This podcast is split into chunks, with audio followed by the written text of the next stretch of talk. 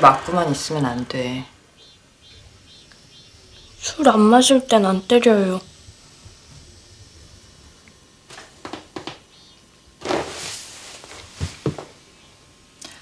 도희야. 네? 어른이 아이를 때리는 건 아주 나쁜 거야. 그렇게까지 맞을 땐 누군가한테라도 얘기를 해야 돼. 반드시. 어?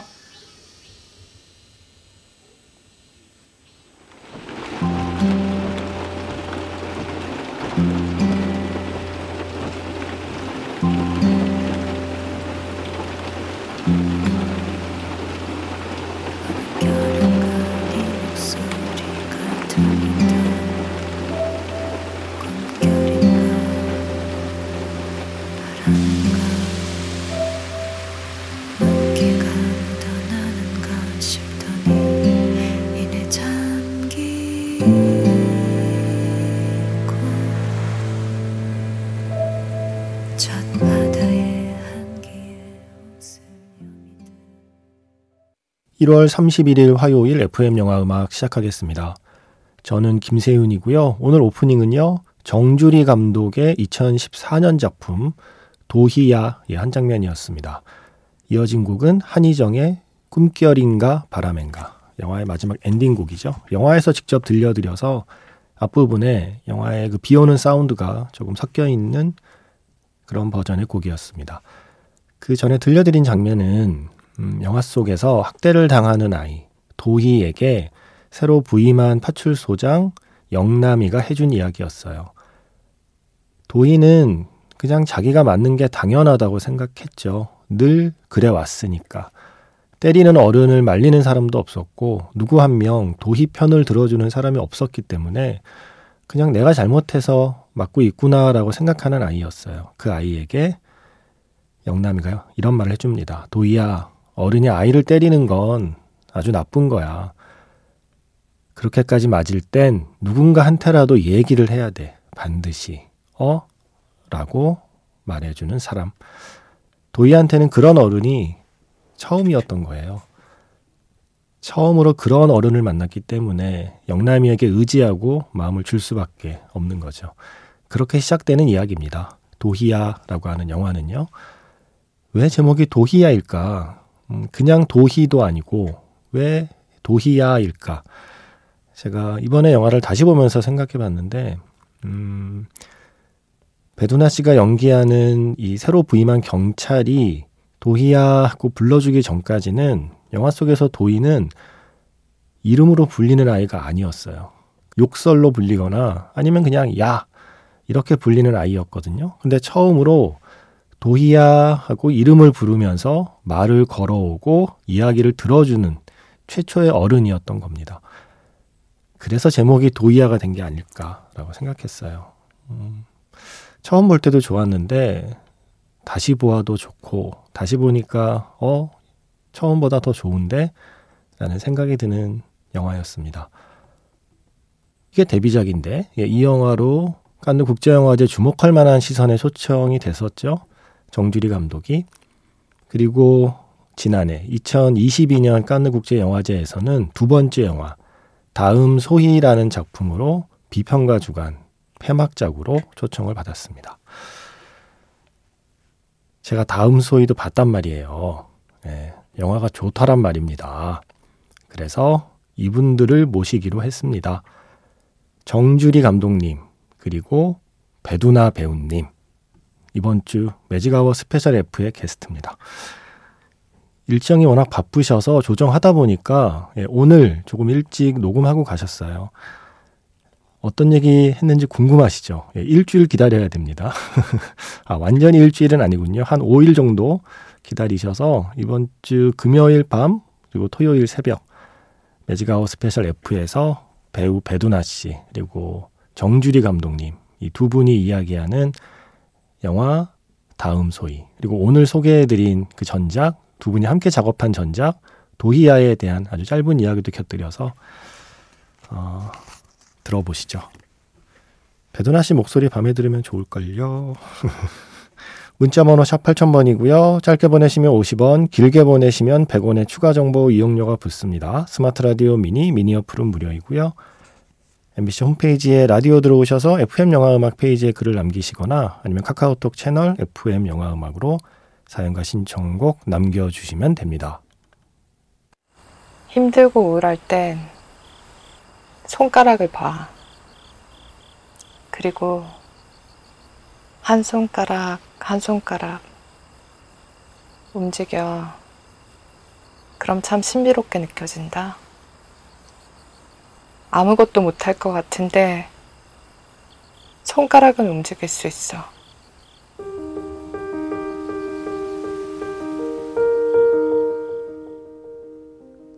손가락을 움직여서 신청곡을 보내보세요. 문자번호 샵 8000번, 짧은 건 50원, 긴 건 100원에 추가 정보 이용료가 붙습니다.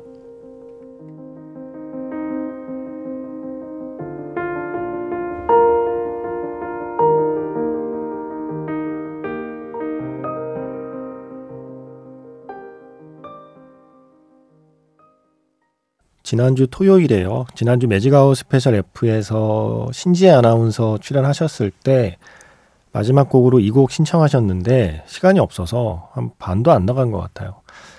음악 그렇게 나가면 안 되잖아요. 네.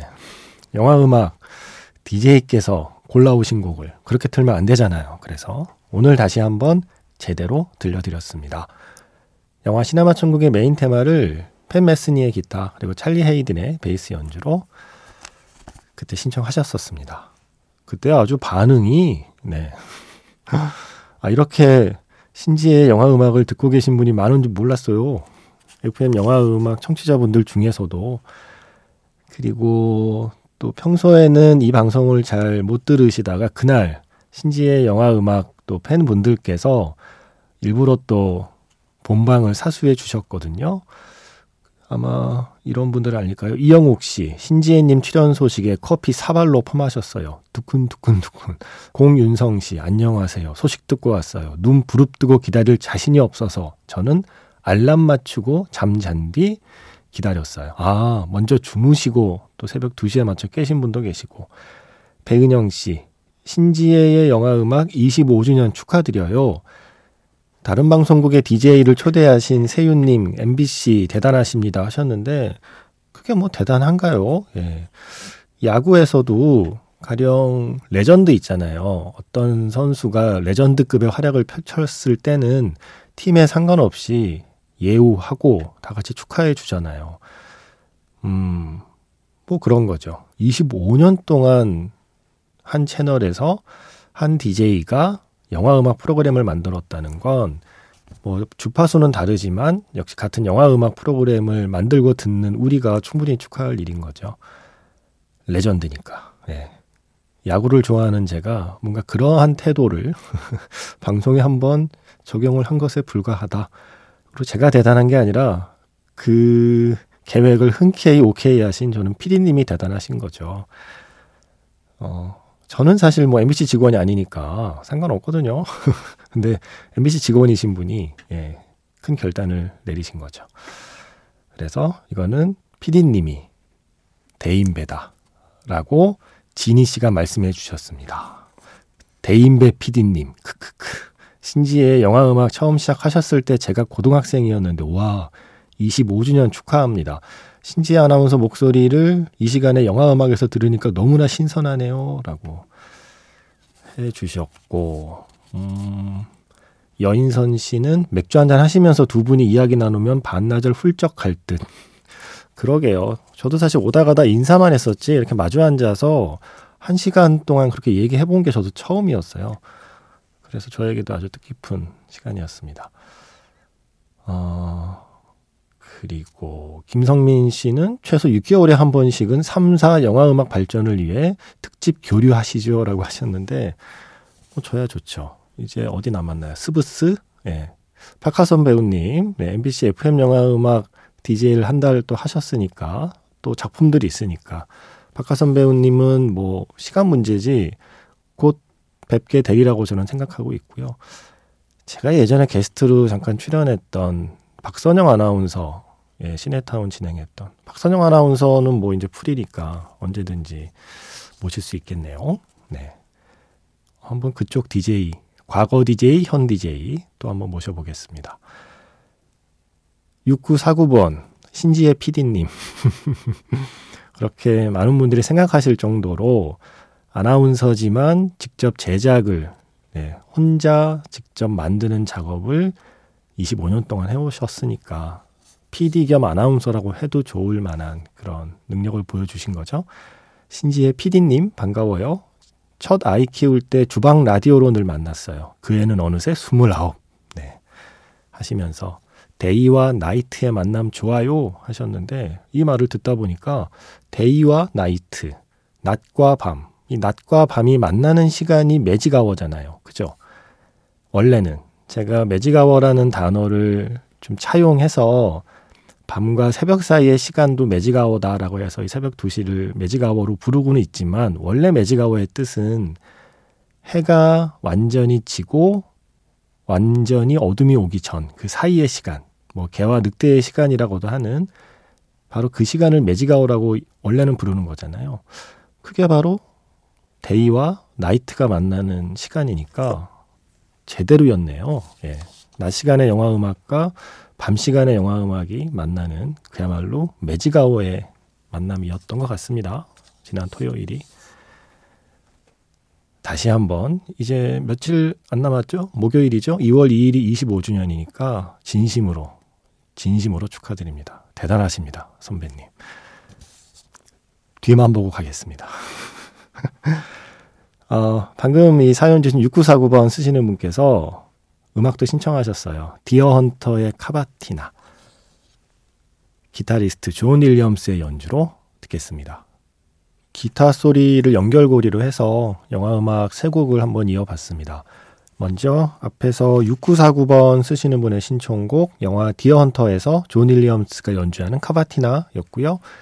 이어서 내 생애 가장 아름다운 일주일에서 우리라는 스코어의 기타 버전 이병우 음악 감독의 연주 기타리스트이기도 한 이병우 음악 감독의 연주였고요.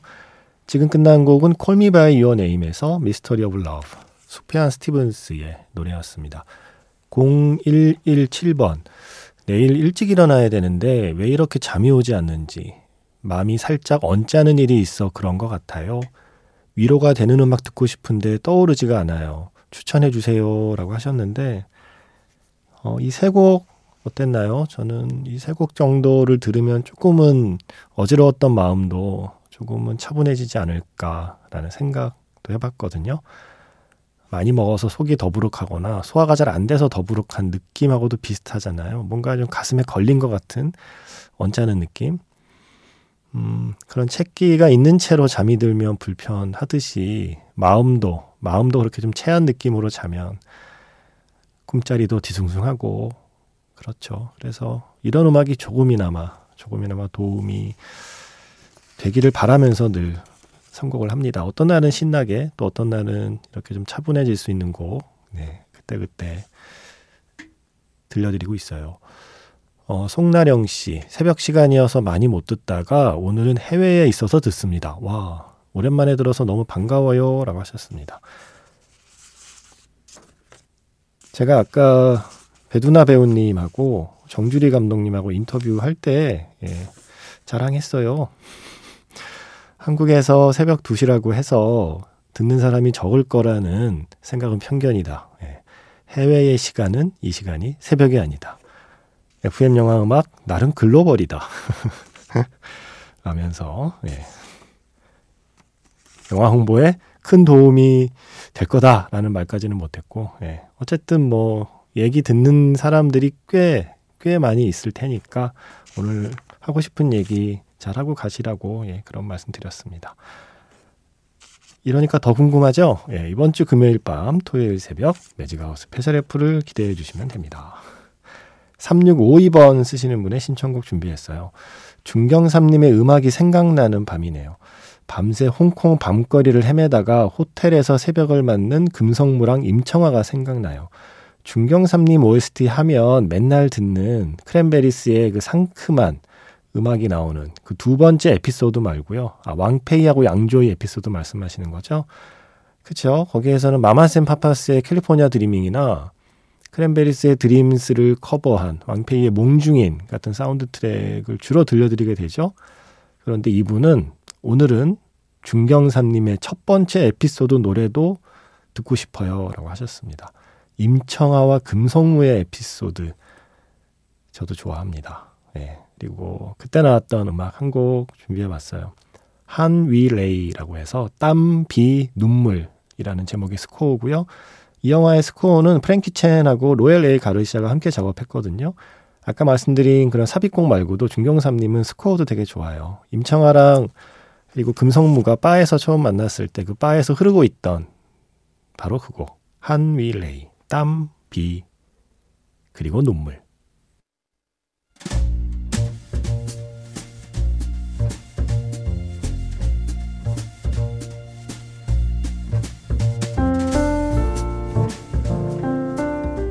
다시 꺼내보는 그 장면, 영화 자판기.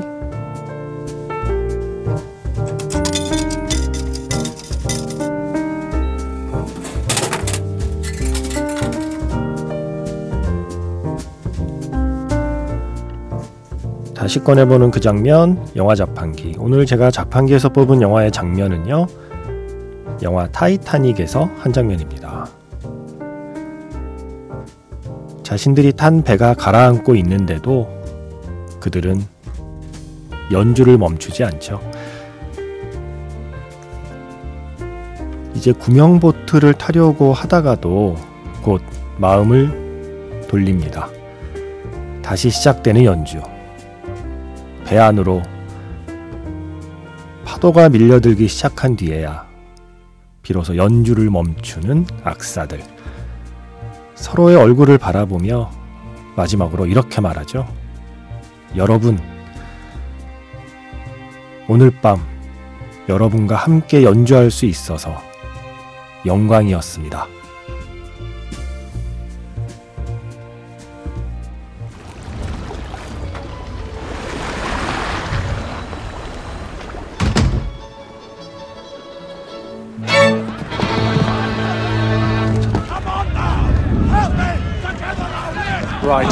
That's it then. Goodbye, Ollie. Good luck. Goodbye, Wallace. Take a turn around the baby, lower the first turn on double deck.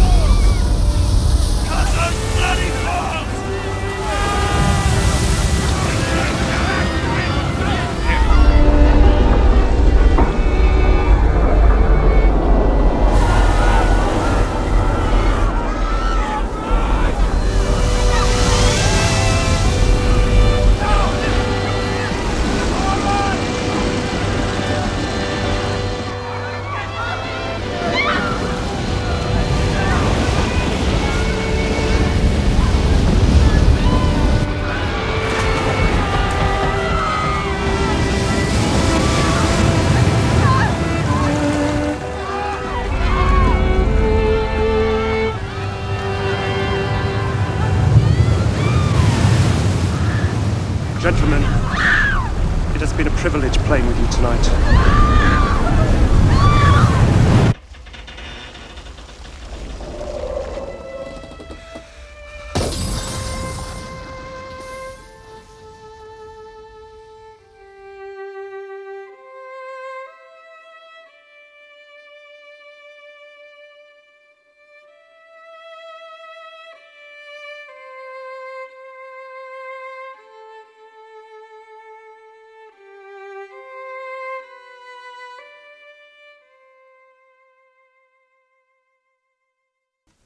다시 꺼내보는 그 장면, 영화 자판기. 오늘은 영화 타이타닉에서 어, 저도 정말 오랫동안 잊혀지지 않는 그런 장면이었습니다. 마지막까지 연주하는 뮤지션들. 음, 여러분, 오늘 밤 여러분과 연주할 수 있어서 영광이었습니다. 라는 말을 끝으로 그들의 모습은 더 이상 영화에서 볼 수 없게 되죠. 그때 그들이 연주했던 곡은 내 주를 가까이 하게 함은이라고 하는 찬송가라고 해요. 교회 다니시는 분께는 좀 익숙한 곡인가요? 저는 교회를 안 다니니까 어, 타이타닉의 음악으로 계속 기억에 남아 있거든요. 영화 장면에 이어서 같은 곡을 미국의 피아니스트 로리 라인의 버전으로 한 번 더 들려드렸습니다. 자, 타이타닉 개봉 25주년입니다. 바로 다음 주에 이 영화 4K 3D remastering HDR 버전이 최초로 공개가 된다고 해요. 재개봉하는 거죠. 타이타닉 25주년. 뭐, 그 사이에 기술력은 계속 발전해서 리마스터링 이 버전으로 다시 보면 어떨까 궁금하기도 해요. 3D로 그것도 또 다시 보면요. 다음 주에 25주년을 맞아 재개봉하는 4K 3D HDR remastering 타이타닉 소식을 듣고 뭐 많은 명장면이 있지만 오늘은 이 장면을 떠올려 봤습니다. 제이드 월드 아이디 쓰시는 분께서 아바타 물의 길에서 한 곡 부탁드려요. 다들 왜 그렇게 이 영화가 부족하다고 하는지 모르겠어요. 뭐가 더 새로워야 하나요? 3시간 동안 기술력의 끝을 보여주는데 라고 하셨어요. 뭐 그렇게 부족하다고 느끼는 사람도 있고 뭐 새로울 게 없다라고 얘기하는 사람이 있어도 이 영화는 한국에서 천만 관객을 넘어섰습니다. 아바타 물의 길. 제임스 카메론 감독은 네, 아, 제임스 카메론입니다. 자, 아바타 물의 길의 마지막 엔딩곡이죠. 위켄디의 Nothing is lost. You give me strength.